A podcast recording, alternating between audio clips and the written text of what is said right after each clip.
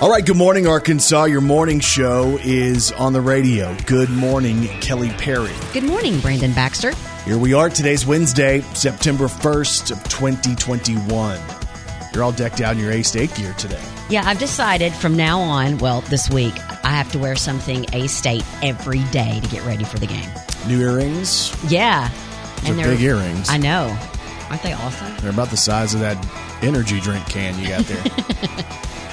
I mean, I, I want to go all out with the black and red and, you know, got my Wolves Up shirt on. yeah, look at that. So, those earrings remind me of one of my buddies from when I was in elementary school. He lived one street over. His name was Matt. His mom was, uh, my mom was very much like the video vixen from MTV's early days, the Whitesnake videos. And she was in that video, right? She was for a minute, yeah. She was one in the car. Big hair and all that stuff. That's how my mom was. And then uh, this dude who lived next or on the street next to us, his mom was very much the other side, like the denim dresses and all that kind of stuff. And I'll never forget that she would wear these really big, like wooden watermelon earrings. It was like half a watermelon. Like if you had opened it, I know exactly what you're talking but they about. were huge in wood. wooden, yeah. And so they were even colored, like painted. Yes. Yes. They looked like watermelons. I don't You- you know might if think these look just- like watermelons, though. No, but they're about the size of uh, old Matt's mom's earrings. It's just called Spirit. Is no, what so it's called. yeah, we're doing Paint the Town Red Week, and I think today's the day where um, the judging panel gets to go around and look at all the people, all the businesses who painted their business red and did the windows and Mm-hmm. stuff like that. So we'll see who wins uh, Spirit Awards and stuff like that for that later on today. Then tomorrow night is Order of the Pack, which is the big rally. It's like the pep rally where all the students and sororities and organizations and fraternities all come out and scream the whole time. and I've never been able to go, and I get to go this time. So Yeah. I, I've never, you know, I want my ears to ring. The next That's day. crazy. It is crazy. Yeah. And to me, and I said this in our meeting about it the other day, I'm like, this is one of the most fun things I get to host all year because the energy is so crazy. Mm-hmm. Yeah. And, you know, it's all about trying to win spirit awards for your fraternity or group or sorority. So, uh, anyway, that's happening tomorrow night. Then, of course, uh, what else do we do? We do uh, the rally on Friday, then the Mm-hmm. game on Saturday. So, Rock the Dock on Saturday, too. So, so much going on as we gear up for A State football and Coach Butch Jones, and we're going to see what's going to happen. Mhm. What's the team going to look like? Because nobody really knows for sure until they get out there on Saturday. So again, today we're kicking off the month of September. It's Burnt Ends Day. They say that uh, the burnt ends on barbecue used to originally be kind of thought of as the bad part, and they throw it away. Yeah. But now those crispy ends are like the premium part of it. See, you love that, don't you? Oh my gosh, I, that's my favorite part. See, well, you can like. I don't like that part. You want the middle, I get the ends. No, it's not. It's crunchy. It's like that charred. You like charred bacon, right? Like crispy Yeah, bacon and mhm. stuff like that. You like the crispy edge of a steak. No. Oh, okay. Anyway, so again, you get the middle of the barbecue brisket, and I'll get the I'll get the ends. Okay, It's my right. favorite part. Uh, today's also National Acne Positivity Day, which is encouraging people to let go of the stigma that goes with acne. I'll never forget going to a dermatologist when I was like in sixth or seventh grade. I was Yeah. terrified Yeah. because my mom was like, "Your face is starting to break out. We need to get you to a dermatologist." Yeah. And y'all, it happens to all of us, and you'll get through it if you're going through it right now. Yeah. And for some people, it never really ends. Like sometimes for us, we're like, "Wait a minute, where did this come from?" I'm have, 40. What is this? I have to host an event this weekend, and it shows up now. Right. And it's also National No Rhyme Nor Reason Day. And this is all about words that really have no words that rhyme with them. Which I was going through and I was, and I was trying to think, are there words I can think of? So let me give you some of the ones, okay? Give me a word that rhymes with orange. Lorange. Okay. it's almost like you're Erin from The Office, Orange. where she's playing the game with Gabe and none of it makes any sense. Uh, give me a word that rhymes with silver. There isn't one. Tilver. Tilver, okay. Maybe Kelly's Kelly is smarter than Mm-hmm. I everybody. am. What about purple? Nurple. Okay. what about woman? Uh, ooh. I don't, I can't even do that one. Spirit? Can't do that. Beer it. I could do beer it. Hmm. Not really a word. Though. No. So anyway, again, it's National No Rhyme Nor Reason Day. Let's throw one back on this day in country music with Brandon Baxter in the morning. So the year was 1987, and Hank Williams Jr. had the number one song in country music on this day. Money to burn and the girls are pretty. It didn't take me long to learn it. I was Born to Boogie. Come on now. Let's do this. Elvis and Marilyn Johnny B. Goode. Got my guitar painted and some California sun. A red Cadillac having too much fun. Oh yeah. Now we were playing them halls and jamming them, and we moved it on over to MGM. They said, This is the boy we've been telling you about. He lit a cigar and he stuck his hand out. Hank Jr., He 1987. Got a deal for you? I'm gonna make you a star, give you 50000 too. I told him my mama didn't raise no fool.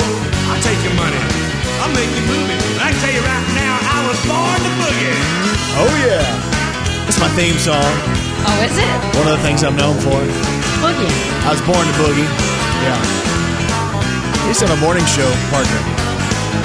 We call him Boogie. Come on. Well, my name is Bo Seedless. I drink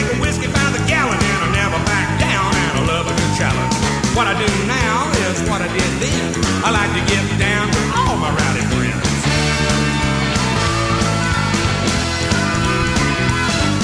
Now I can be sweet and I can be mean. I still got my hat and I still wear my jeans. My shades are chrome, my guitar steel. If you think I won't, then believe me I will. Get down on you, baby.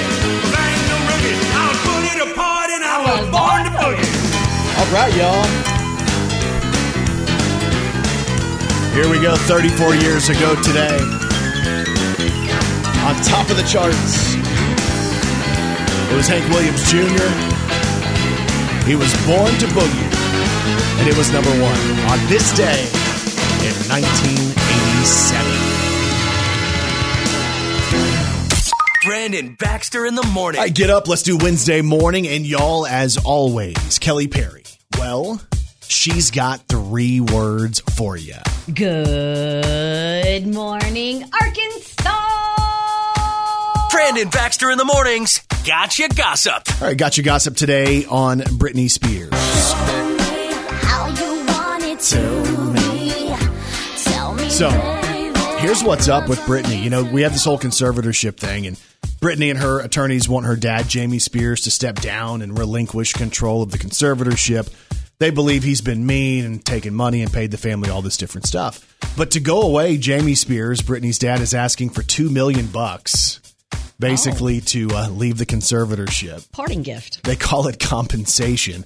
He says the money is for various things he's done, like handling media attention and doing his best to keep Britney uh, in the music business and to keep her career out there. Britney doesn't feel like that. Her attorney says uh, Mr. Spears' blatant attempt to barter suspension and removal in exchange for approximately two million bucks in payment um, basically is not going to happen. It's a non-starter issue. Uh, they don't want to pay it but Jamie Spears, the dad, wants two million bucks from Britney. So we'll have to see how that kind of fleshes out in the court system. But it sounds like it's a mess still for Britney Spears. Got your gossip today on Camila Cabello.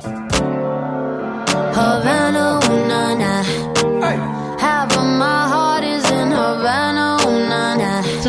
of Camila oh, Cabello's new Cinderella movie went down in LA, and so did Camila. So she passed out right before she went up on stage to introduce the movie. So so far there hasn't been a video that surfaced, but you know there's got to be some random person in the audience or somewhere that got her falling but she passed out and she went straight to the mic afterwards and she said she said quote i'm sorry i just passed out but i'm back. I literally just passed out and now i'm back and ready to read my notes. So camila went on to say she's ready to enjoy the movie and happy she didn't mess it up. But oh, cinderella starring camila cabello is a romantic musical comedy that premieres on amazon prime video this friday september 3rd What would have caused her to pass out? I don't know. Maybe she hadn't eaten right or maybe whatever. And I'm ah. sure she'll probably come back later to say what actually happened when they figure it out. But Dude, imagine passing out and having to get up on stage after that. I'd have been a like- nervous wreck. Yeah. She, and she just kept saying, I just passed out, but I'm going to read my notes. That's crazy Yeah. and scary and all that mm-hmm. stuff. I know. I wonder if anxiety can cause that. A hundred Like dehydration, lack Yeah. of food, mm-hmm. anxiety. Because she's probably nervous to get up there and speak. Yeah. So it's interesting. Mm-hmm. What a wild story. I can't wait to see if we can find the video of that. And of course, every morning here on Brandon Baxter in the Morning, we gotcha gossip. Brandon Baxter in the morning. A couple things I wanted to give you uh, some information here on some food and drinks. Okay, we like doing that because that's fun. We like to eat, we like to drink. Mm-hmm. Yeah. right. Kelly does. You this. do. Um, no. So here's the deal. We talked about this. Uh, I don't know if it was a month ago, maybe a couple months ago. There was going to be this macaroni and cheese ice cream. Mm. It was going to be Kraft macaroni and cheese ice cream, Oh. Uh, and it came out. I guess it was July. Uh, they had one hour to sell as many as they could. They sold six thousand pints in one hour. So it looks like Kraft and the ice cream company are coming back together to do this again for a limited time. You can buy the ice cream again, twelve bucks a pint. So And I love mac and cheese, and I love ice cream. I want to remind you what it looks like. It looks like It looks like vanilla ice cream, but in the color of mac and cheese, like the instant mac the and powder. cheese. Yeah. That's got to be disgusting, right? Like that has to be has to disgusting. be. So uh, that's going on sale. If you guys want to find out more about that, limited time, you can uh, purchase what they call the neon orange cheese flavored artisan ice cream.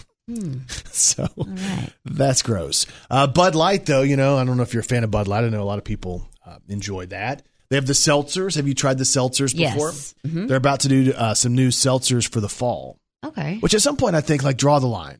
Like, okay, that's probably it. Why? What's happening? Well, they're going to do uh, pumpkin spice Uh-uh. Bud Light No. seltzer.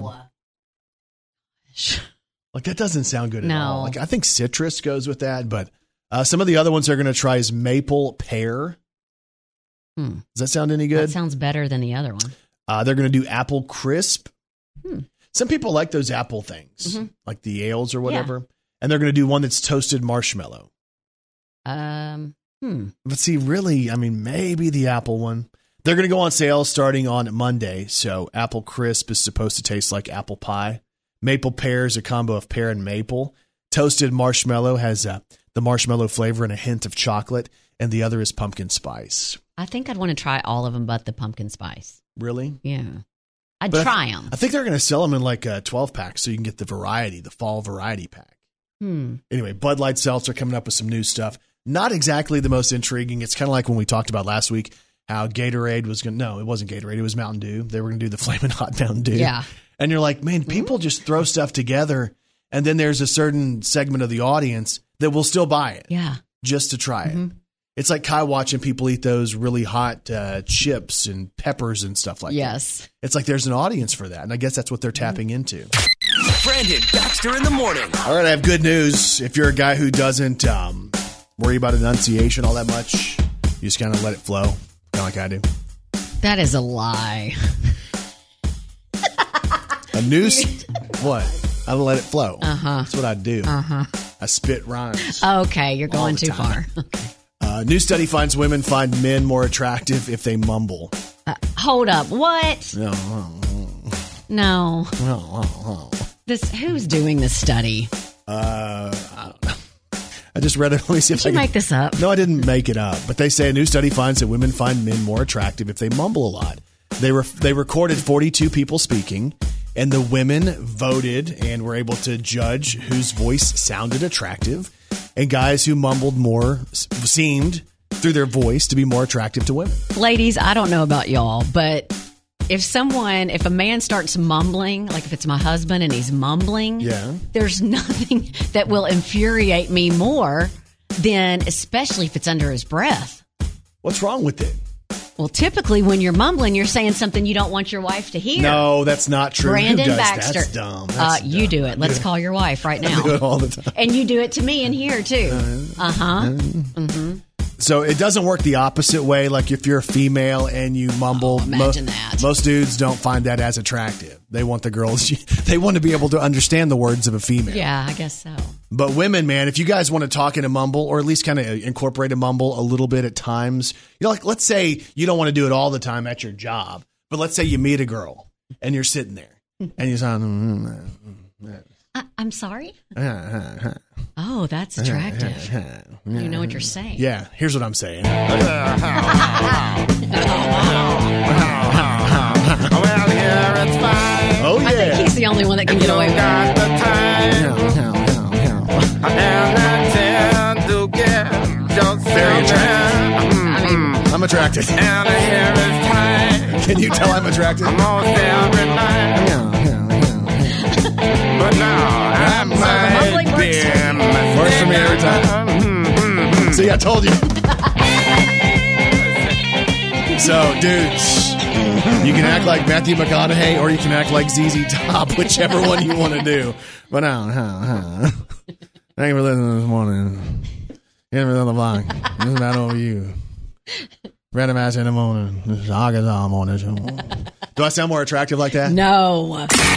I know this sounds crazy. Believe me, I know it. It's crazy. That sounds kind of crazy. You must be crazy. And people are crazy. So I don't care where you where you stand on the whole mask thing. Uh, this is probably not the way to show your frustration. Get this: Okay. some guy on Vancouver Island in Canada walked into a Dairy Queen on, on uh, a few nights ago, and they asked him to put a mask on, but he refused. He claimed he was exempt and didn't have to wear one, but they wouldn't serve him. So he did what most people would do, and he unzipped his pants and started peeing on the counter. No, he did not. Yes. Oh my god. So a guy behind him in line got it on video, but you don't see anything graphic. You just hear him arguing with a staff member. Then you start hearing several female employees screaming when he starts doing what he's oh doing. my gosh. He eventually zipped up, called them psychopaths, and left without ordering. He called them psychopaths. yes.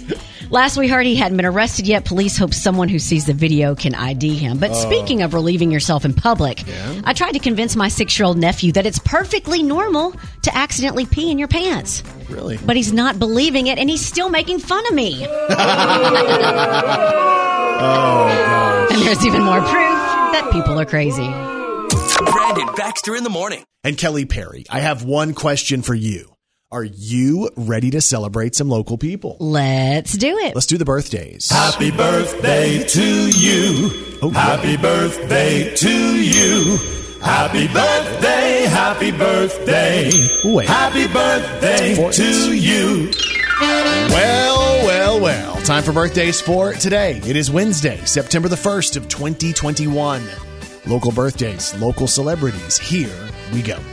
Happy birthday goes out to Alexis Pulley, who's turning 10 years old from when? This says love mom and Nana Donna. Joseph Lovin of Burdette, 21. Levi Payton of Jonesboro turns 23. Amber Combs is celebrating. Nancy Cathcart of Jonesboro. David Parham celebrating a birthday today. Susie Farley from Jonesboro celebrates. Happy birthday from Charlie, Chuck, and Melissa. We have Casey Turner celebrating. Lori Covey of Trumann. Emily Newton has a birthday today. Tony Ellis from Wynne. Terry Davis is celebrating.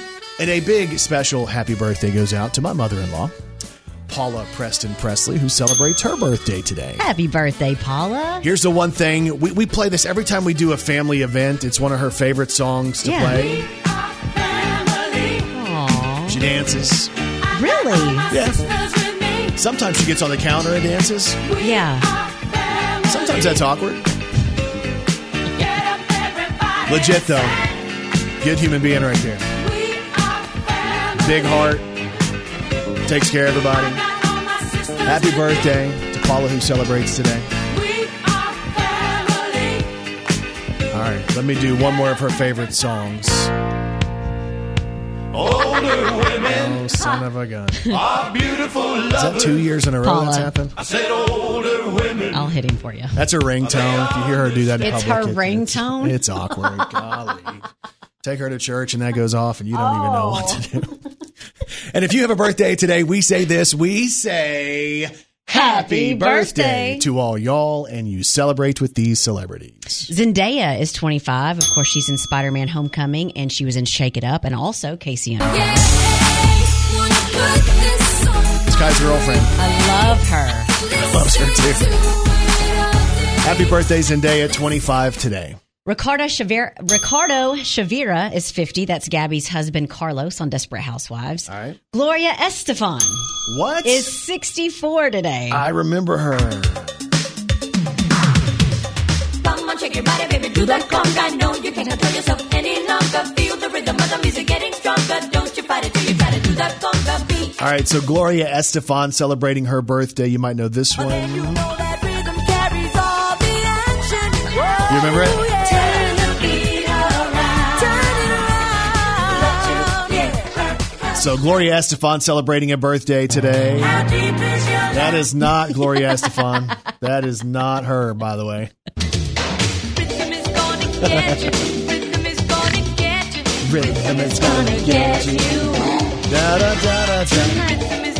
Rhythm is gonna All right, Gloria Estefan turning 64 today. Oh wow, Billy Blanks is 66 today. That was the inventor of Tae Bo, and I had all of those. Of course you did. of course. What? Look at me. Did What? you have them? No, I didn't do Tae Bo. I have all the Beachbody stuff. Oh, okay. And All a right. subscription we use twice Oh, for a oh. year. All right. Happy birthday to Dr. Phil, who is 71. Happy birthday to Lily Tomlin, who is 82. Of course, she was in 9 to 5, and Grace and Frankie. Yeah. And then happy birthday today to Barry Gibb, who is 75. Of course, you know him from the Bee Gees. Let's get back to this. How deep is your love? Is your love? How deep is your love? I really mean to love. So, Barry Gibb celebrating a birthday today.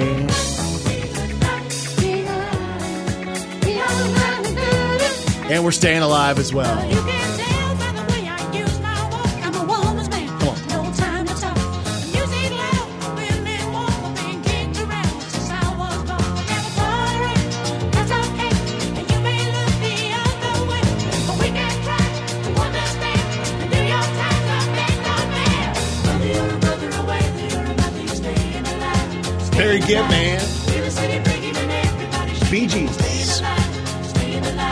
Ah, ah, staying alive. Happy birthday goes out to my good friend Barry Gibb of the Bee Gees, who turns 75 today. Brandon Baxter in the morning.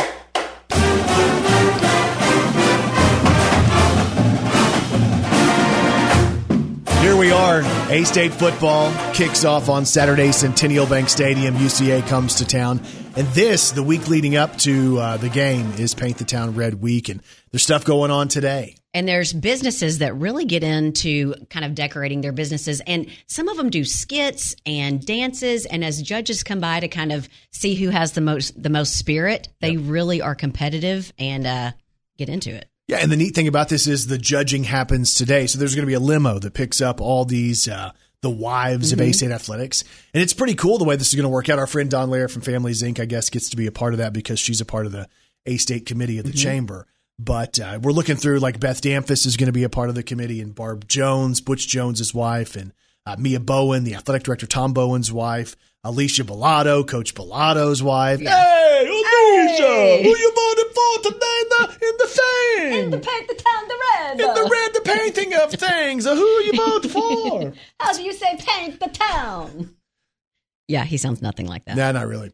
Uh, Paula Raffo is going to be there as well. That's the wife of Coach Tommy Raffo of A State Baseball. So they're going to be going around town doing uh, the judging today. Tomorrow night is uh, Order of the Pack, which is an awesome, awesome event for the students, but the community is invited as well. We're going to have all of the teams out there, including A State football. Uh, there's a big reveal. I, I don't know what I can say about it, but there's something really special for the students. Okay. Um, it's going to be a lot of fun. You know, I've seen the rundown for this. So that's happening tomorrow. Then there's the the rally on Friday night at the embassy. There's the Rock the Dock on Saturday at the embassy. And then guess what? There's a football game. What? A State football. We're going to see Coach Butch Jones and his team and what they're going to look like. It's a different team than what we've had before. Brand new coach, brand new vision. Uh, we're going to see what it looks like Yeah. coming up on Saturday. Again, paint the town red all this week as we prepare for A State football. Brandon Baxter in the morning.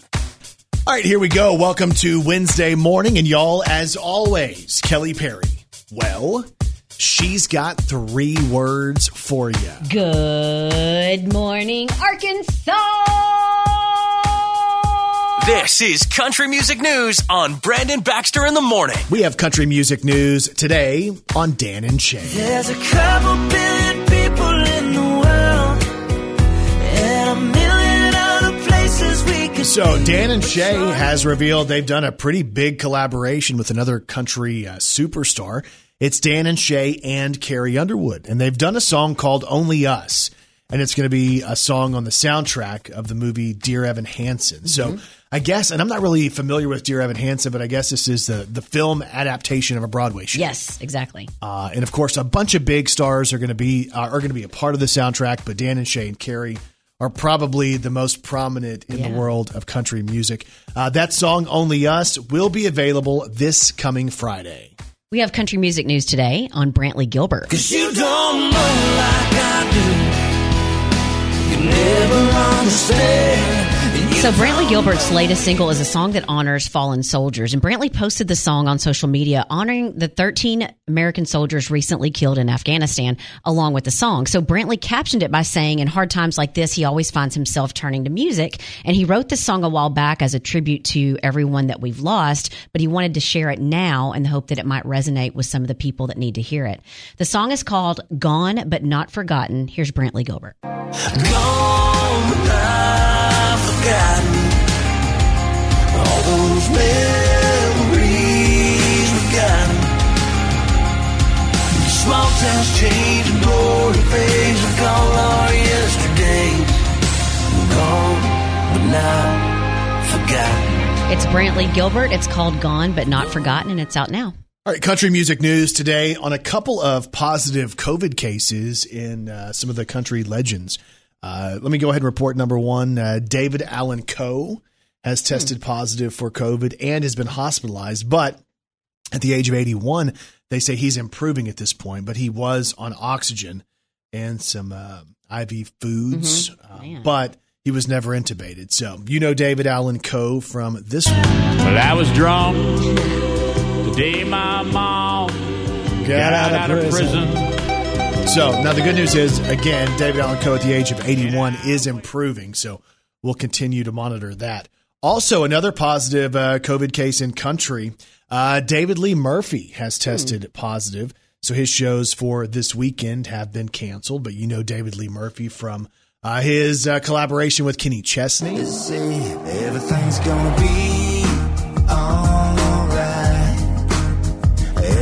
But probably David Lee Murphy is most famous for this one right here. There might be a little dust on the bottom, but don't let it fool you about what's inside. Yeah. There might be a little dust on the bottom, but it's one of those things that gets sweeter with time. You were sitting So, porch swing as I We're going to wish good luck to David Allen Coe and David Lee Murphy as they're both uh, battling COVID at this point. That's your country music news on Arkansas's morning show. You're listening to Brandon Baxter in the morning Right here. on the big 1079 K Fine. And this is the K Fine Breakfast Club, powered by Families Inc. Counseling Services. All right, we're joined by the guy who's kind of like my new best friend, one of my new best friends, him and Butch Jones. uh, we have. Dr. Shane Speights. He is the dean of the NYIT College of Osteopathic Medicine. Uh, Shane, man, we got a lot to get to today. We do. You need some new friends. That- Oh! well, that's true If- too. If this is yeah, if, if I'm the best you can get, Brandon, this is, you need to broaden your broaden your horizons. I'm just telling you, I've never had that many friends, so I'll take what I can get. Man, okay, so I want to walk through this because there's so many different things happening this week, and we always turn to Dr. Speights and we talk about COVID and numbers. And, you know, it seemed weird because, like, over the weekend and early this week, like Monday, it seemed like I was reading numbers like, hey, things, I mean, they're not great, right? But it did seem like maybe things were slowing down a little bit. Maybe we had hit that peak, and then all of a sudden these COVID numbers come out yesterday, and boom, it spikes again. No, absolutely. And so you're right. We've, um, you know, we kind of hit in terms of our numbers in the state of Arkansas. We hit this high, really higher peak, the first or really the end of the first week of August. So between August 8th to August, you know, 10th and 11th, we kind of hit this top, and then we kind of plateaued, and that's what you've seen is this plateau. And you've seen some downward numbers, which is always good. We saw Right. some lower numbers. Um, you, remember, you'll always see a lower number probably Monday because those are numbers from Sunday, and people just don't get out and get tested, and clinics aren't open and things like that. So don't be surprised when you see some of those low numbers uh, that that, that trans, transpire from the weekend. The the weekday numbers are more accurate. so you're right. What we saw yesterday was more indicative of kind of what we've been seeing. We're averaging about you know 2,000 cases a day here in Arkansas. Uh, which is a high number compared to where we were. I mean, gosh, when you look back just to where we were last fall, but we do seem to have plateaued. What's interesting is that's very similar to what, and if people want to know, well, what's it going to, you know, what do we think it's going to be like here? What does it look like in the future? The UK, the country, the, the UK, they're ahead of us, and they look very similar to what we're doing. They did the same thing. They kind of, you know, jumped up in about a six week period or so, four to six weeks, and then they plateaued, and now they've kind of bounced around and they'll drop, but then they'll kind of come back up and drop. and it's just kind of this ongoing spread is what they're seeing, and that's what we're seeing here as well. I talked to somebody the other day. We were talking through it, and their basic philosophy was, "Hey, everybody's going to get it. Just get it and get it over with." Uh, what do you think about that? Because it does seem like a lot of people are going to get it, and it's people. I mean, I, we even know people who had the breakthrough, and I know those are, you know, still most people don't have a breakthrough infection if they're fully vaccinated. But you know, I personally know somebody who did. So, what do you think about? Hey, everybody's going to get this. You know, that's and, and it's not that comes around and that circulates. Um, we we hear about people trying to do that with their kids, having these like chicken pox parties and things like that. We don't recommend that at all. that, that that's probably a bad idea. Uh, you want to protect yourself and protect your family as much as you can. And let me kind of just give you a little bit about this on what I'm seeing clinically, actually on the front lines when we see patients in our clinics. We're starting to see patients that once they when they get COVID, and certainly this strain, it persists and like they're having symptoms 30 40 days afterwards and so we're retesting saying is this the same infection did you you know what's going on here this is really kind of a new game for us we saw some of this with the old strain last year where somebody might have some symptoms but it was a few it was a small number of people that had that we're seeing more and more people that you know just have this nagging. I get winded. I get tr- out, of, out of breath walking across the room. Yep. Um, I'm having chest pain. My heart rate is is is going fast. I forget where I'm going or what I'm doing. I have this brain fog. I can't get over this fatigue. I'm nowhere close to where I was in the gym. It's been three months. We're hearing a lot more of that. And that kind of, again, we talk about long COVID and we talk about the long effects of that, and we're still really getting into some of that. It's going to take several years to really unlock that. This is not a virus you want to get. This is this is I mean you want to protect yourself probably more than ever now with this Delta variant because it's so much hardier, it's so much stronger in terms of the original virus we were dealing with. This is not something you want to get. Let's go through because you mentioned obviously uh, you look at Arkansas. I think the number's like ninety nine point three percent of people that have COVID in Arkansas have the Delta variant. But I was reading Yeah. in some other places, I think in other countries, they've found another variant that they're saying could be even more contagious than the Delta variant. What are you seeing on that? Okay, so I'll be honest, that's hard for us to know. So we've got some other variants here in Arkansas. There's the, and I, without going into too much detail, there's, the AY 3.1, there's the AY4. AY4 is probably more concerning. We've got that circulating here. We don't know how much. We don't know who all's infected. We don't know what it means because the virus is really spreading faster than we can keep up with it. Um, so we do have other variants here in Arkansas. We do have other variants here circulating in our region. Um, we try to isolate them. We try to figure those out and send them to labs when we when we kind of say, look, this looks different. This doesn't look like a typical COVID patient. Uh, but it's hard to keep up. And and for the most part, we haven't done a great job as a country keeping up with the genetics of the the, the changing genetics of this of this virus. And so uh, we're still playing catch up on that front. So yes, there are variants other than the than the uh, Delta variant that are circulating. Um, do they cause more disease? We don't know. Do they are, are these the ones that we're seeing that have this longer strain of COVID? We don't know. Uh, so still a lot of unknowns on that. Dr. Shane Speights on with us this morning. Uh, let's talk about the schools. We've seen, you know, schools. Some schools have mask mandates, and they have numbers. Uh, you know, people quarantined in COVID. Some of the schools that didn't do a mask mandate have even more people that are quarantined and positive cases. Uh, what do you what do you say to the parents that have kids in the car who, who you know have to go to work and they're taking their kids to school, but they're seeing COVID exposure and quarantine? What would you say to them on, on what you're seeing data wise, and how do they deal with the stress of dropping the kids off? You, you know, and here's the big take home point. Um, and and I know this gets lost, and I know that there's that there's so much misinformation out there, and I know there's people that that are trying to take legitimate studies and twist them into you know to what to frame them to what they want it to look like. The data is clear on masking. Masking works. Masking reduces the spread of infection. It reduces the chance of you getting sick. It reduces the chance of you getting someone else sick you know that really in my, in my opinion that ship has sailed you know we we didn't have as much data we had some data um, this time last year on that and really spring of last year. But now after a, a good 18 months of this we have pretty good data. Um, and that's where the cdc came out with the look guys if you're at schools you know student staff teachers regardless of vaccination you need to have a mask on. It's because the data supports that. And we're seeing that play out now. We're seeing that play out across the country in school districts and places that don't have masks versus those that do require them. And so that's just, I mean, it is what it is at this point. We we know what the data shows. Um, we know that it's protective. It's a part of a larger strategy. It doesn't mean okay, I'm wearing this mask, I don't have to get vaccinated, or I'm wearing this mask, I don't have to wash my hands, or we still don't have to be careful of large groups. It's part of a larger mitigation strategy, a larger strategy to reduce your to reduce your risk of getting COVID and reduce your risk of spreading COVID. And so, so that we can stay in person because we know that that's the best thing for our kids is in-person education. And you know, nobody wants to go back to anything else, and and I don't think we would. So how do we how do we live life as safely as we can given the circumstances? What are we seeing on kids who end up with COVID? Because I know that parents are, you know, are nervous about that. It's anxiety that that is that's it's causing anxiety when parents have to worry about their kids getting COVID. Um, you know, and, and the data early was, hey, it doesn't affect kids that much worse, even though we will hear about a case that does go to the extreme. Uh, what does that look like as we kind of ride this wave of the Delta variant? It's still early in terms of data on kids and like long lasting effects. Um, the the data that came out was really based on the old strain of COVID, um, and so and that one showed that the chance of them having long lasting effects was really low, like only just a few percentage points or so.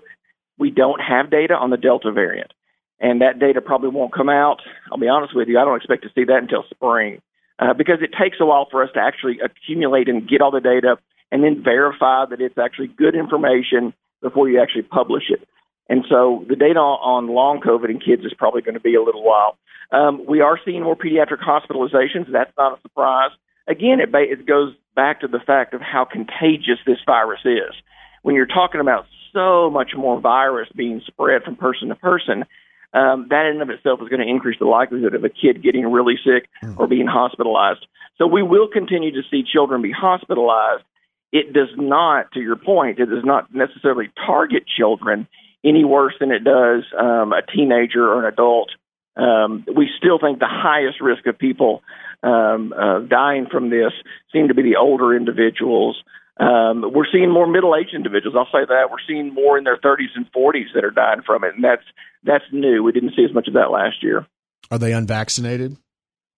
Yes, ninety plus percent of them are unvaccinated. This is, and that's been a, a phrase that's been coined recently. Is this is really a disease of the unvaccinated? This is really a virus of the unvaccinated because you just don't have your immune system primed. So it's brand new. Your body's like, "What the heck is this? I've never seen it before." Versus someone who's vaccinated saying, "Hey, this looks familiar. I've seen this, and I've got backup cells that have already been created to fight this off. And that's really what a vaccine does. The vaccine basically gets your body ready for the fight so it's not caught off guard when it first sees a virus like this. Dr. Shane Speights with us. A couple more questions. I wanted to ask you about um, basically for those of us who have been vaccinated, fully vaccinated. You know, we're hearing that maybe the vaccines aren't going to last forever. We were hopeful for a year. Maybe we're hearing some data that it looks like they might not be as effective. Uh, you know, maybe even after six months. What do you see with that? So let's talk about that for a second. When we talk about the effectiveness of the vaccines, what you want to know is how effective is it against the circulating virus right now in my community? So the vaccines are still extremely effective against the original strain of COVID, which we see some of. But the very the virus circulating right now is the Delta variant. So how effective is it against it? Well, it's still pretty effective against it, but we do see the antibodies um, de- decrease over time. We see them kind of drop over time, and that's true with natural immunity. So that's even true with somebody who got infected with COVID naturally last fall. Those antibodies or those immune cells start to go away over time. And that's just the way your body normally works. That's not something specific with COVID.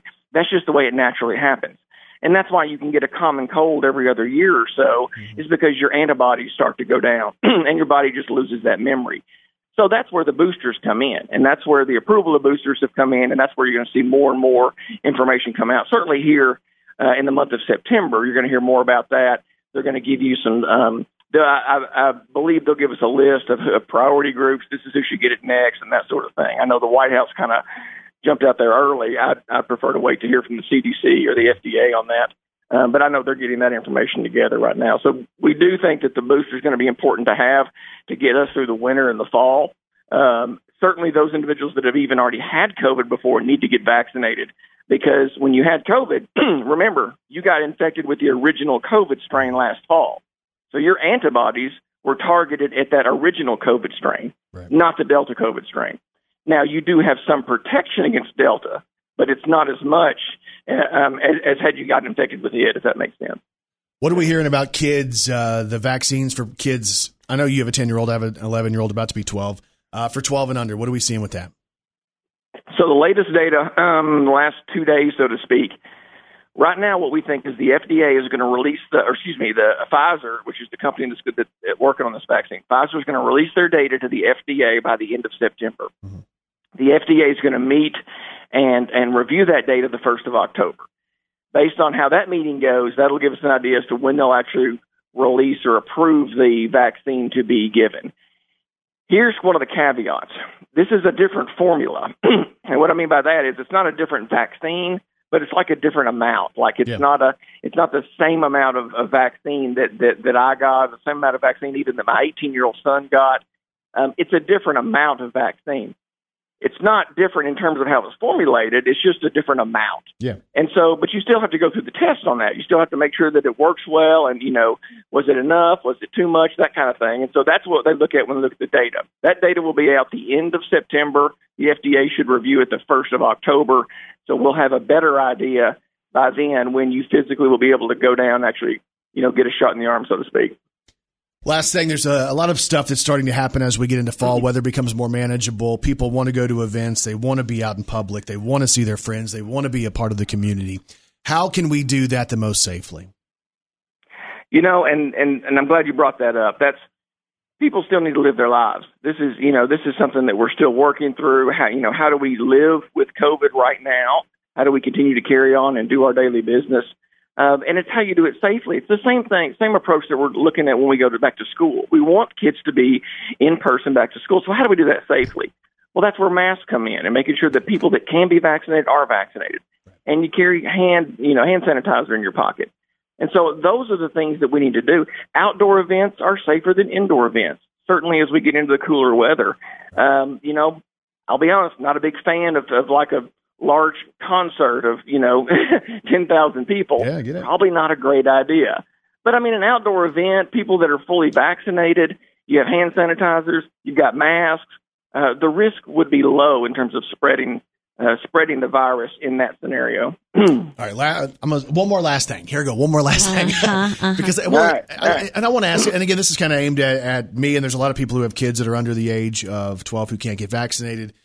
It's an outdoor event. Let's say we're going outside. It's going to be an outdoor event, uh, but we have a child who can't get vaccinated yet. Is that a deal? The mask is okay under the age of 12, or is that judge it by the amount of people? How do we how do we walk that? So typically, what I would recommend is when we talk about large events, large outdoor events, I would say that, that those people need to be vaccinated. Um, the the unvaccinated are still at risk, even on an outdoor event, um, just because. I mean, things happen. I mean, I, and strange things happen. I'll somebody will walk up to me to talk to me. They'll have a mask on. They'll pull their mask down to talk to me, and I'm Yeah. like, whoa, whoa, whoa, wait a minute. it's just the opposite. That's not the way this works. Right, yeah. um, and it's not. And they don't. They don't mean. They don't mean ill. It's just that they just forget. You don't think about it, and then you, you know, it's just. It's still somewhat uncommon to us, and so. Um, in, in in that case, obviously, I'd want my unvaccinated ten year old. I I really want them at home. Um, I, I think for for those that are that can be and those that are fully vaccinated, you know, you should be able to go out and, and enjoy some of these things. Again, certainly in the outdoor uh, environment. Um, I still recommend the masking, um, obviously hand sanitizing, that sort of thing. Um, but I think we can obviously still live our lives. But it's interesting you say that. At the same point, we're still sending kids under the age of 12 to school with masks on. Th- that's right. No, that's exactly right. Because well, because you and let me give you an example of this. We do the same thing at the medical school. We have instances where we have individuals, we have 40, 50 students in the same room together. Mm-hmm. Now they're all vaccinated, 100% of them are vaccinated, and they're all in masks. But they're taking their exams because they have to move forward in their curriculum. Medical schools can't stop. So it's not an option. It's not like, hey, we're getting together and having a fish fry you know, you have to finish medical school, so you have to do this. So it's about prioritizing what your um, what your events are. Gotcha. school is a priority. Their education is a priority, and so we've got it. So we take that risk to move their education forward. Now, does it does that all that does that mean that I, all of a sudden I can have 150 people, you know, hanging out together at a at a you know birthday party inside a you know a home or something like that? Well, that's probably not a good idea Yeah. because that's elective. Does that make sense? It's elective versus versus something that we really have to have, and it's a it's just about prioritizing what your events are, and we do that even at the medical school. There he is. So much great information from Dr. Shane Speights. He's the dean of the NYIT College of Osteopathic Medicine. Man, we appreciate you coming on and, and helping so many of us. There are so many questions uh, that we as individuals and as parents have, and we appreciate the amount of time you give us. No, I appreciate you guys, Brandon Kelly. Hope you guys have a great day, All right, great man. week. Hey, Go Red Wolves. I was going to say, Wolves up. We'll see, man. Wolves up. That's right. Dr. Shane Speights joins us this morning on the K Fine Breakfast Club, powered by Families Inc. Ladies and gentlemen, this is the K Fine Breakfast Club, Hey, welcome back, everybody. powered by Families Inc. We'll get back to the show. Now back to Brandon Baxter and Kelly Perry. Joined this morning by our buddy from the Foundation of Arts in Jonesboro. Christy Pulliam is on the phone this morning. Christy, what's up? Oh, every little thing. every little thing. There's all kinds of things happening at the FOA. I know it seems like you guys are always busy, and it's it's wild to see kind of this evolution of of what you all do, and you're bringing the arts to so many people, getting people involved, and we talk a lot when you're on about how people kind of find themselves in the arts. They might not have a thing, maybe they don't play sports, or maybe they don't uh, play an instrument, but they realize when they get on stage, or they realize when they get behind a camera that all of a sudden that's their thing, and that's really the whole vision of FOA. It's really the whole vision and, and really the fact that, you know, God's given all of us the ability to be creative, to be artists. That's we're made in the image and that's what I believe personally. And it plays out every day at the FOA. How um, even if we haven't really been practicing it or didn't really realize it, you know, you just start dabbling a little bit. You start, you get into an environment that's nurturing, that that's um, happy to have you, and you start to realize who you really are. I see that too when I think about families who get involved in FOA. You know, maybe their kid's going to do a ballet class or something. Then they all get involved in maybe a production. It really seems like once people get in with FOA, that that's like a fraternity. It's like a sorority. It's like this group. It's this big family that just kind of sticks together. Oh yeah, I mean, we hope that's the way it is, and, and want that all the time, and we see it played out a lot. It's um, it's a fraternity that doesn't require any hazing or anything except working on something that you have fun doing and you love, and it just there's blessings that come with that. Of course, when you're working shoulder to shoulder with with people who you may be different from in every other way, Yep. uh, but you've got that And that's you what's so neat. and um, great. It really is. It's it's a it's a great blessing that um, people who take advantage of it they realize it just from experience. It's it's hard to look at it from the outside and fully understand. Yep. But it's just there's just a blessing in doing it. I wanted to play something for you because I know there is a, a production coming up, and this is one of my favorite songs that we play on the radio just for fun.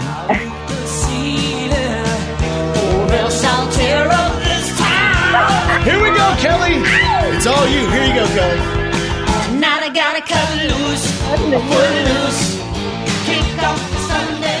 Christy, really? Footloose? What's up with that?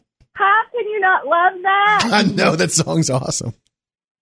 they just uh, they're just rehearsing last night for that. I just left work. So- so when's that production? That. Um, that is the last two weekends of this month. So um, I think we open on the nineteenth, something like that. It's a Saturday, Okay. and uh, then we come back the next weekend too. So, um, so but it's just a couple of nights on that second weekend. So uh, yeah, everybody needs to get their tickets. You just walk away from there. You know, when you go in there and you have some fun watching these kids do all this fun stuff, and gosh, they just emanate joy. And you walk away and you think, okay, you know, I got this thing for the next few days. This Yeah. is awesome. I think that's when you leave and you find that song and you play it on the way home and you roll the windows down. You just enjoy that. Hey, I was, I was reading about uh, there's a songwriter session that's going to be happening at the Glass Factory, and I thought that was a really neat sounding thing. Tell me about that. Oh, Brandon, listen, Thursday night, I wish people would get online or um, just really kind of look and see what this is because we've got Steve Azar and James House who are coming to uh, Jonesboro. To, to they are absolutely famous songwriters who have won all kinds of awards. And Dwight Yoakam, Martina McBride, I mean, they've written for themselves as well. It's um, they're going to come sing their songs, tell their stories, and um, I'm telling you, it's just something we've never done before. Yeah. It's so exciting because because these two guys are just stellar human beings. You know, you just have such a great time listening to them. And Q49 is uh, serving the food. Yum. Um, we've still got a few tickets left. Um, we'd love for you to give us a call or just go online get your tickets. You're you're going to have a great time. And again, Steve Azar. Call it an early weekend. Call it going off the deep end. We know this one. Here Call we it go. what you want. I made up my mind. Oh my God! Guess what, Christy? I don't have to be me till Monday, Friday, Saturday, Sunday. So that's happening on Thursday at the Glass Factory. Then Friday night, it's like you guys have something every day. Friday night is First Fridays. Yes, Friday night is First Fridays. Listen, that is something that we have got to get the word out better on because our First Fridays musicians are killing it. And we don't have as many people coming to hear them. And I think it's just because we just don't, I don't talk about it enough. But um, Eric Edwards is coming this Friday, but it's, it is a great concert every first Friday of the month. I mean, and we need people to go downtown, eat a little bit of supper, and then come listen to an hour, hour and a half of music. Um, our first Friday's concert series, I really want us to start talking more about them because they're really great. They're just really, really great for a very low cost, low ticket price. Um, so just get in there and enjoy some music, have some fun. And then all the classes you offer, there's so many different uh, classes. And again, you're trying to find the thing that kind of fits you or your kids in the arts. Yeah. Uh, class registration, I guess, is ongoing, isn't it? It is. It's all year long, but of course, in August, we really like to remind people because it's a you know it's a time to start new things and and um, to try out new a new lifestyle of whatever that might be once a week, coming in and taking an art class or a dance or a theater class. So um, yeah, check us out. That's it's an easy. It's just so easy to register. Um, and then uh, you just kind of dabble a little, dabble a little bit, and see what you think, and and then come on in for a show or whatever else. And the best spot to get the information if they want to learn more about FOA, where can they get it? Yes, it's foajonesboro.org. Brandon, you're so good at this. Thank Boom. you so Oh, much wow. for reminding me. Christy Pulliam joins us this morning. Again, don't forget the songwriter session at the Glass Factory on Thursday, First Fridays on Friday, Footloose coming up later on this month, and all of the info at foajonesboro.org. Christy, have a great day, and we'll talk to you soon. hey, you guys have so much fun today. It's it's the time to have some joy. Boom. We're sure. ready. We're ready for that. You're listening to Brandon Baxter in the morning Right here. on the big 1079 K Fine. And this is the K Fine Breakfast Club, powered by Families Inc. Counseling Services. We're joined this morning by the person voted Doctor of the Year. Oh, wow. That's what I heard. wow. I did not know that. Dr. Don Well, there Laird is joins a- us. So, Kelly, there is a bigger thing than doctor then. Yeah, I doctor guess- of the year. I guess so. I'm not sure what you doctor, but oh, poor people that didn't listen last week, they don't have a clue what we're talking about, but that's okay. yeah. So, right? well, I introduced because we were talking to all these different doctors. We had Dr. Speights, we had Dr. Damphousse. We might as well have Dr. Don. So, Dr. Don There Laird, you go. I've given her a I doctorate. loved it. I, I kind of worked it all week personally. I loved it. See, there you go. It's like a Brandon Baxter in the morning doctorate. So that's Oh, we didn't say you were practicing medicine. I mean, no. I mean, let's be oh, real. wow. Okay. So Good to talk to you guys. It's good to talk to you. What's up at Families Inc? I know you guys, you know, you're busy all year. Football season, you're very involved in the community with different things. And it seems like you're always on the go trying to knock out different events. Well, um, so families is busy. Um, you know, we're one of the largest providers of school-based services in the state, so those phones are ringing big time right now, and we're proud to be able to work with those kiddos. Um, and I'm just excited to be a part of the Paint the Town Red through the eighth state committee with um, the Chamber of Commerce. I've been doing this probably almost 25 years, Wow. and this is my favorite time of the year. You know, for us too. I mean, Kelly came in all decked out in her A State gear today, and Mm-hmm. you know, I've been I've had meetings all day on Monday, kind of about things we were going to do for the game, for Order of the Pack, all these different things, and it really does seem like the whole community kind of flips, and we all get excited in the same week, and that's why we paint the town red. It's a great idea from the Chamber of Commerce because they're such an important part of getting everybody motivated for game day. Well, and and yeah, this is the 25th year for Paint the Town Red, actually, and um, just it's just it is. It's very much a time that people rally together. And yesterday, they really rallied together. We had the um, party with the pack at Nettleton Steam um, School, and they were just fabulous. They were just totally into it. The kids were into it. The the staff was into it.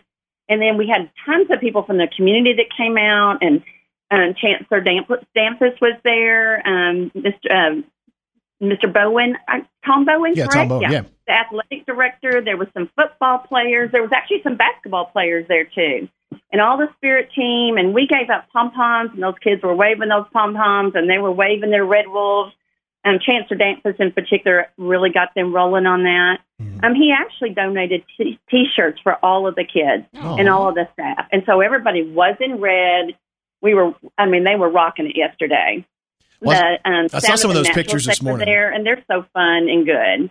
So we had a blast. Then you can look at the photos and videos from that if you go to the Jonesboro Regional Chamber of Commerce Facebook page. I encourage you to do that.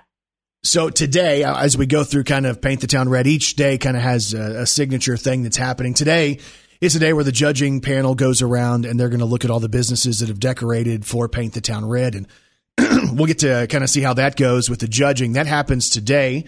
Uh, Donna, no Yeah, order of the pack. actually, So I actually get to go with them, and so I'm excited. It'll be Beth Damphousse and Mia Bowen, Barb Jones, Paula Raffo. She's a blast, by the way, and Alicia Balado.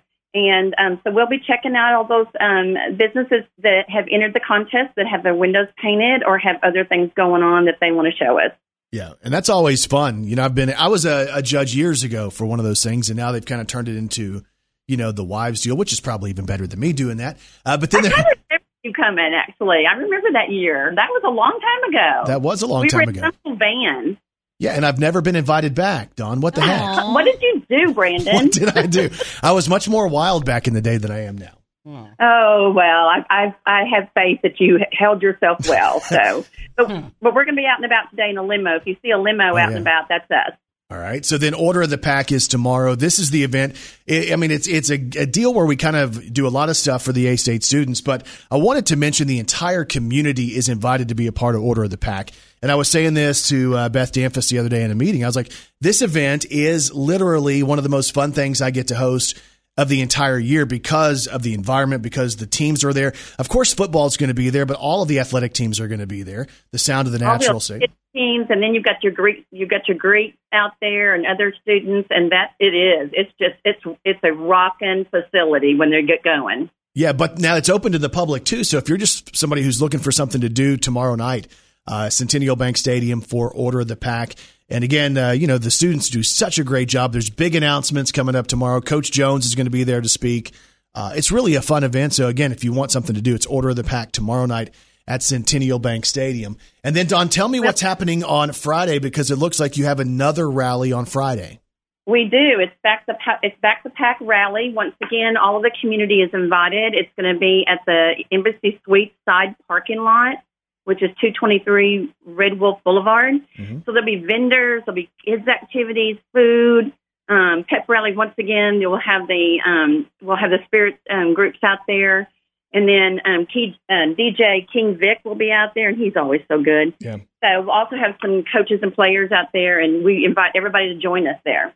So that's at the embassy on Friday. And then we're a part of uh, what they're going to call Rock the Dock on Saturday, which is happening again at the Embassy Suites, a walk right across the street from Centennial Bank Stadium. The vision behind this one is live music back on the back dock from Fallen Within. There's going to be Trauma Hogs barbecue. There's going to be, you know, tailgate beverages out there as well. And just an environment that's going to be different than, uh, you know, a typical tailgate. We hope this is going to be a, a new tradition. That's going to kick off at three o'clock, Rock the Dock at Embassy Suites. And a big thanks to Craig Pomeranke for, you know, he's got great ideas, Don, and I know he he wants to open up his facility to do so many things with Arkansas State. So uh, they've done a great job of being a partner with that. He's actually just been great. And I'd also like to just say that we have a lot of great people that are partnering with us this year for um, doing the our red items, and um, we have 16 items from drinks to salsa to yummy munchies and treats and discounts. And so, to learn more about that, you can also go to our chamber um, Facebook page. You can go to explore more m o r n e a dot com slash red, um, and we encourage you to support those um, those uh, businesses that are supporting us.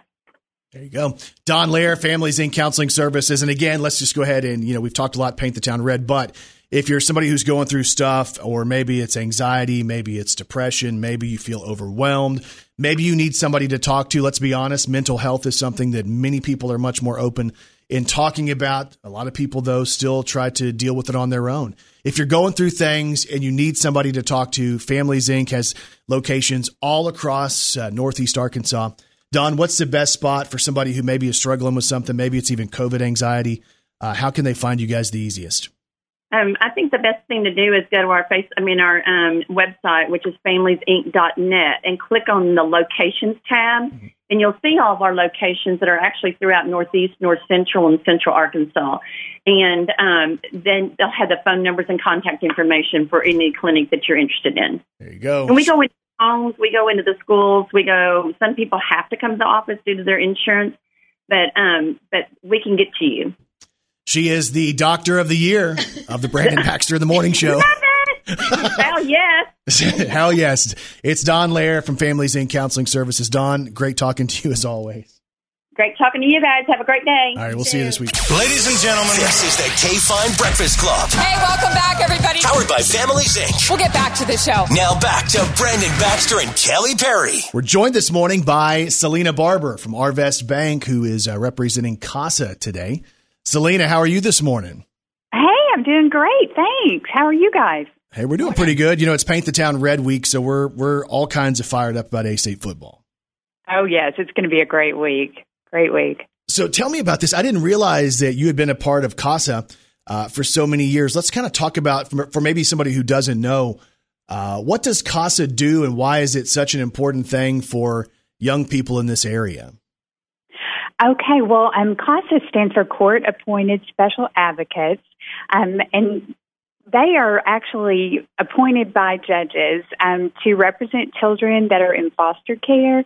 It helps uh, the kids get their wishes known. It helps the judges understand, you know, what the children need and what they want. And um, our our volunteers are actually very well trained for this. It sounds like it might be a little bit scary, but but there's a lot of training that goes. So we don't send anybody in unprepared at all. How long have you personally been involved in CASA?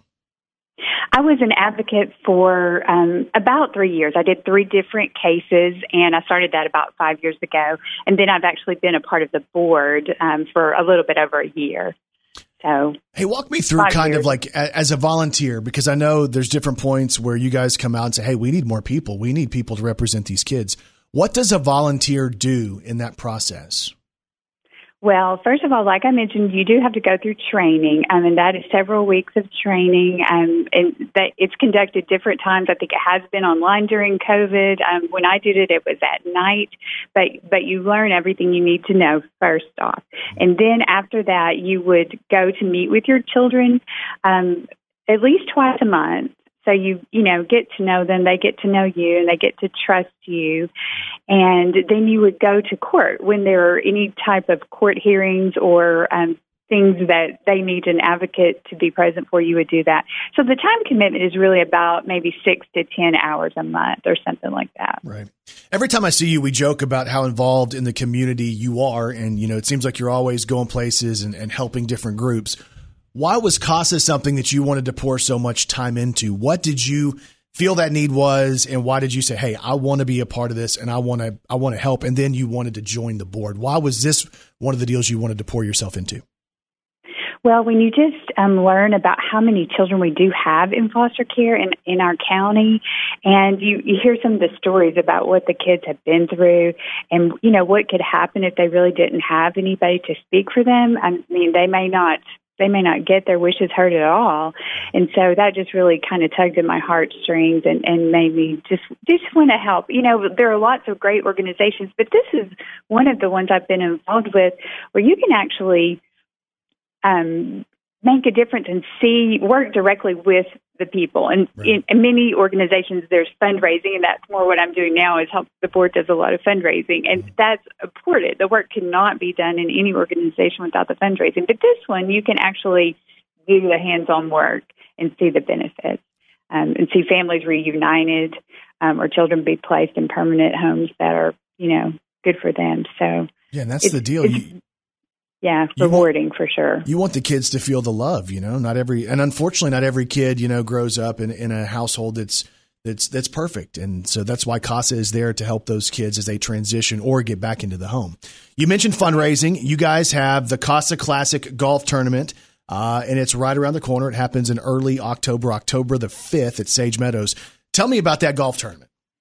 Well, this is the fourth one we've done. It's the fourth annual Casa Classic Golf Tournament. Um, it's going to be a four-person scramble, and the team fee is five hundred dollars. If you want to bring a team and participate, that would be amazing. If that's not your thing, but you want to get involved and help, you could also sponsor. We have all kinds of sponsorship levels from a hundred dollars whole sponsorships all the way up to like a thousand dollar hole in one sponsorship. So there are all kinds of ways to be involved with that. always talk about the golf tournaments, especially. I think it's brilliant to put them in the middle of a workday because there's so many people who are going to say, you know what, it's Tuesday. I think I'm going to play golf today. And, and the company pays for it and it can be a tax deduction. And it seems like this brilliant strategy to get out of the office and go play some golf. Usually it is not very hard to fill up the teams with, with golfers. That part usually comes pretty easily. So especially in the fall, we're hoping this will be a beautiful fall day out at Sage Meadows and folks can get outside and enjoy the weather and some golf and know that they're helping a great organization like CASA. So if people want to get signed up for the golf tournament, the Casa Classic, or they just want to find out more, maybe they're hearing this and they're compelled to volunteer because they went through something in their life or they know somebody who's gone through something and, and they feel like this is a great cause. Where can people get more information on Casa and on the Casa Classic Golf Tournament? We have a great website. It's called neacasa.org where people can learn about CASA. I have a phone number too for Jeremy Biggs. He's our executive director, and people can call him at 870-215-2926 to register the team or sponsor, get some more sponsorship information. There you go. Great stuff coming up with Casa. Again, the Casa Classic Golf Tournament's Tuesday, October the 5th at 1 o'clock at Sage Meadows Country Club. Selena, it's always great to talk to you. Tell your family we said hi and best of luck with the golf tournament. Okay, great. Thank you guys so much for having having us on this morning. We really appreciate your help promoting this.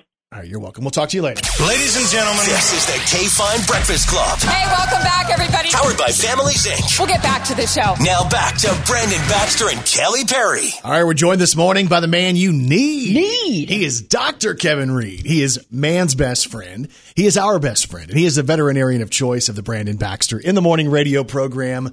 Dr. Kevin Reed from Vet Care, vet-care.com, and on Facebook, search Vet Care Jonesboro. Doc, how are you this morning?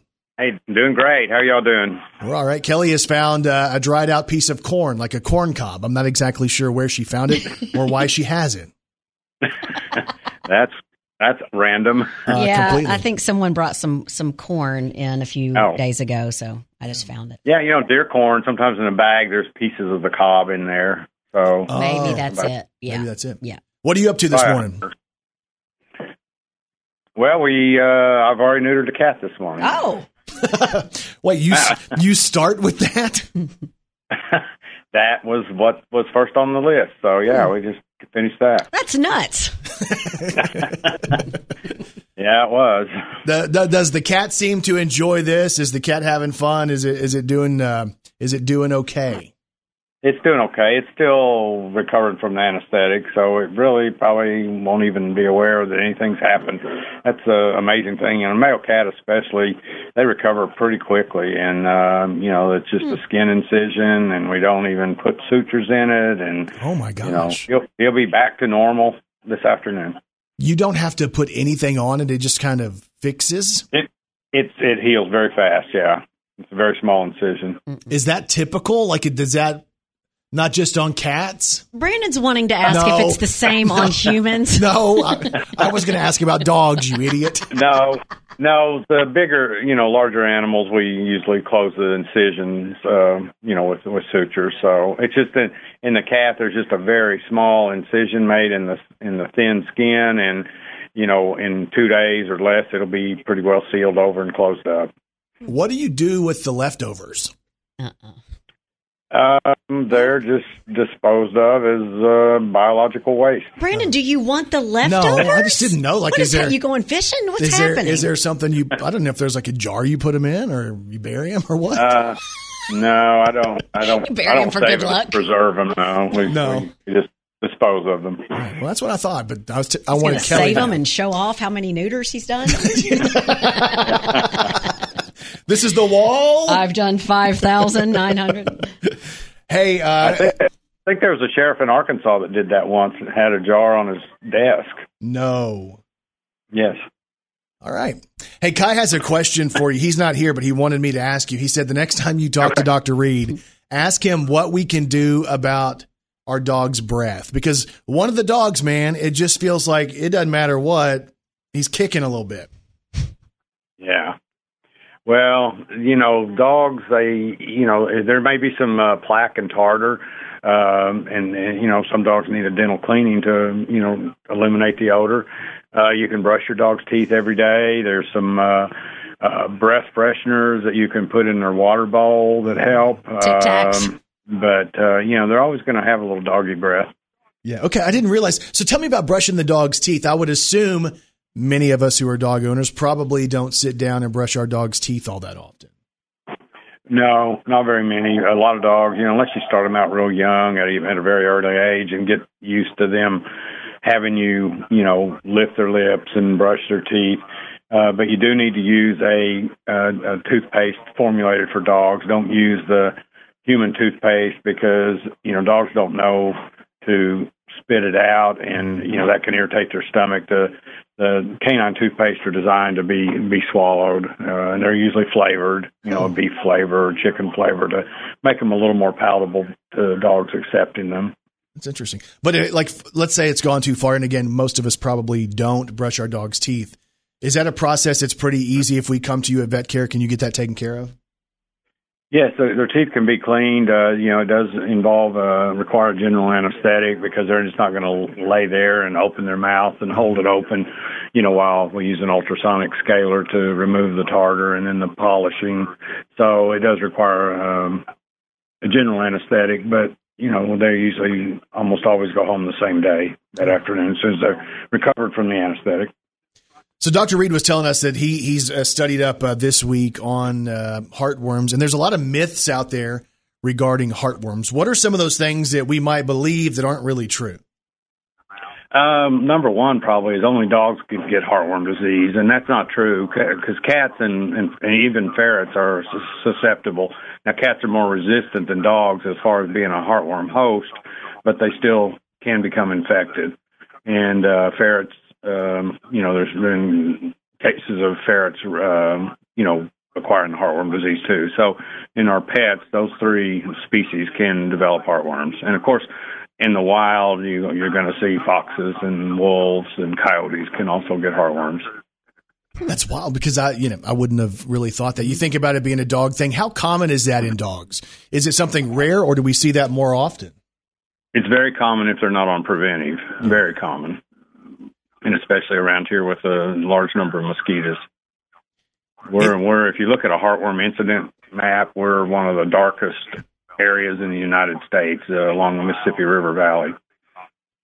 Any other myths that we need to think about with these heartworms things that you know we think we know that we really don't know? I hear this pretty often uh, that indoor pets are not at risk. You know, my dog's inside. I don't need to give it heartworm preventive. Well, if anybody has ever had mosquitoes in your house buzzing around your ear, you know that mosquitoes are not just outside insects; they can get inside. Um, so, you know, it's just as important to keep an indoor dog on preventive because obviously they don't stay in the house 24 hours a day all year long. You know, they have to go outside at some point or mosquitoes, like I said, get in the house. And all it takes is just one bite from an infected mosquito to infect your pet. Well, and here in, in the area that we live in, Arkansas, it's kind of like mos- the mosquito capital of the United States. And just the other night, it was kind of wild because it was starting to feel a little more cool. I guess that might have been Monday night where it felt okay. Mhm. But it was like there seemed to be more mosquitoes when the weather was a little more comfortable. Right, yeah, and and you know, humid, uh, especially after a rain, they really seem to thrive in that. You know, the mosquito larvae uh, they hatch in, um, uh, or the larvae develop in standing water. Uh, so after a rain, you know, there's a lot of um, locations uh, that make it ideal environment for the mosquitoes to reproduce. Again, if you need uh, pet health care, he is the guy to go to. He is right next door to us on Parker Road in Jonesboro. When you go see him, he's going to greet you with a smile. They're going to take great care of your pets like they've done for so many years. You can find out more about vet care at vet-care.com or on Facebook. All you have to do is search Vet Care Jonesboro. This is Wet Nose Wednesday with the man you need. He is Dr. Kevin Reed. He is man's best friend. He is our best friend and the veterinarian of choice of the Brandon Baxter in the Morning Radio program. Dr. Kevin Reed from Vet Care. Hey, man, it's always great talking to you, and we will talk to you again next Wednesday. All right, y'all have a wonderful Wednesday today. Ladies and gentlemen, this is the K Fine Breakfast Club. Hey, welcome back, everybody. Powered by Families Inc. We'll get back to the show. Now back to Brandon Baxter and Kelly Perry. Okay, so we're joined this morning by Lynn Cooper, all about the Learning Center 5K, which is called the Hot Cake Hustle. It's coming up here in a couple weeks. Lynn, how are you this morning? I'm doing great. How are y'all? Hey, we're pretty good. We're fully caffeinated by this point. We've been up since about uh, 3.50. What time did you wake up today? Oh wow! I woke up at six this morning. Still What- working on my coffee. What does your morning routine look like? Is it straight to the coffee, or do you do a workout, or what do you do? Well, most mornings I get up and I go walk for thirty minutes. Then I come back Good and have my get ready and have my coffee while I'm getting ready. You know, and one head to the office. I figured out over the course of the last few months how much I enjoy walking. Like, you know, because I was one of those guys who thought, oh, I have to be running to be able to be doing something, or I have to, you know, be trying to sprint. And then I realized, man, I can just walk a little bit longer and it's so much easier on my knees and my Mhm. joints. Yes, And it's peaceful. It's like, it's just good. it is. I love walking. It gives you time to think. Yep. So, uh, you know, I've had a lot of experience over the years with the Learning Center, and, uh, you know, that place has a very special place in my heart just because, you know, we go through there and we see some of these uh, kids and these families and we get to know people, and it's really a Mhm. special place, isn't it? It is. It's it's just yeah. It's been in my heart for a long time too. Tell me about this 5K that's coming up. Uh, I know we call it the Hot Cake Hustle, and it's going to be happening on a Saturday. It's going to be on Saturday, September the 18th. Uh, tell me about the Hot Cake Hustle. What's that? Okay, so the hot cake hustle is called the hot cake hustle because after you do your run that morning, you get a pancake ticket, and the Masonic Lodge folks they cook pancakes, and so you get to eat pancakes after um, you do your run. But then also we're selling pancake tickets for six dollars a piece, and all of the funds that the the Masons raise goes they give to the Learning Center to provide for services in the classroom, materials, supplies um, whatever we need it for, and they've done that for a long time. Yeah, that's tremendous. so when you when you look at at this event and the idea that yeah you're going to go out there and you can either walk or run and it's a 5k and again it's going to be in September so hopefully it's not going to be ridiculously hot like July and August. Um, and then at the end of it, like the payoff, you do you do your cardio. The payoff is uh, to recarb and have some good hotcakes. That sounds awesome. Uh huh. So if people want to get signed up, is there a spot they can get signed up right now? There is. I need to go to Run Sign Up, and the link is on our Facebook page. But if you go to Run Sign Up, you can just um, you know search for the Hot Cake Hustle, and and they can find it there. But if they go to our um, the Learning Center's Facebook page, there is a link to it there. They can click on as well. You know, I see a lot of these 5Ks, and obviously we think about adults doing 5Ks, but it seems like over the last number of years, I've seen more and more kids, young people get involved. I guess kids can can be a part of this 5K too, right? They can, yes. We have a division for younger kids as well. Um, and then uh, there's we usually do a fun run at the beginning for our little ones that want to just do a short little run, so they get to participate as well. And I'm seeing there's some sponsorship opportunities as well for the event for the Learning Center. And again, it's a tremendous cause and so much great work is done there. And so many families' lives have been impacted. So maybe you're a business who has, you know, ties to the Learning Center or you know somebody who does and you want to be a sponsor of this uh, 5K coming up. Uh, can people still do the sponsorships? They can. We um, we're still accepting sponsorships. We would like to have them all by this Friday, just so that we can work on getting, you know, our T-shirt ready. So our gold sponsors get, you know, of course, a bigger spot on the T-shirt. Uh, gold sponsorship is a thousand dollars. The silver sponsorship is five hundred, and our bronze sponsors are two fifty. And all of these will be displayed on the back of our T-shirts. So uh, we would love to have that information by by this Friday, September third, if we can. Um, we've had some great um, replies and sponsorships so far this year, and we're really appreciative of that. Again, it's we the- could use some more. it's the Learning Center 5K. It's called the Hot Cake Hustle. It's going to happen on Saturday, September the 18th at 9 o'clock in the morning at the Masonic Lodge in Jonesboro, which is on West uh, Washington Avenue. And again, uh, Lynn, give us that website one more time if people want to go and, and get signed up. It's runsignup.com. All right. Hey, we appreciate your time this morning and best of luck with the Hot Cake Hustle. Thank you. I appreciate you having me on. Brandon Baxter in the morning. So if you go back and check out today's Brandon Baxter in the Morning podcast, you can hear our interview, our chat with Dr. Shane Speights. Uh, with Dr. Speights, we talk COVID. We talk about uh, what we're seeing with the Delta variant because it looked like we kind of plateaued and then all of a sudden the numbers shot up over the last 24 hours. What is that? Why is that? We talk about COVID in schools. We talk about uh, with all these events that are starting to happen again. What about taking our families out? What about our kids who are unvaccinated? I mean, we run the full gambit of really how to take care of your family and prep. Uh, we talk about the efficacy of vaccines and how long they're going to be good. Because I mean, the deal is, if you're if you're vaccinated, is there a point where you're really not as vaccinated? Because I mean, so you got it once, but does that mean you need the booster? We talk through all of that with Dr. Shane Speights today on the K Fine Breakfast Club. Again, you can check it out on the Brandon Baxter in the Morning podcast, available wherever you get podcasts. Kelly Perry, what's on TV tonight? The series premiere of Dug Days on Disney Plus. This is a spinoff from the Pixar movie Up, starring the talking dog Dug. Have you seen Up? No, I've seen it, and I think Kyle would like this movie about the dog. Yes. The series premiere of How to Be a Cowboy on Netflix. A guy named Dale Brisby trains people in rodeo skills to try to keep cowboy traditions alive. Let's see, Turning Point 9 uh, 9/11 and the War on Terror on Netflix. This is a five-part docu-series covering the aftermath and events that led up to the 2001 terrorist attacks. America's Got Talent, American Horror Story, Superstar, Richard Pryor on ABC, and CMT Crossroads, Nelly and Friends on Ooh, CMT. I do want to see that mm-hmm. too. So, hope you guys have a great day today, and we'll talk to you back here tomorrow morning on Brandon Baxter in the Morning.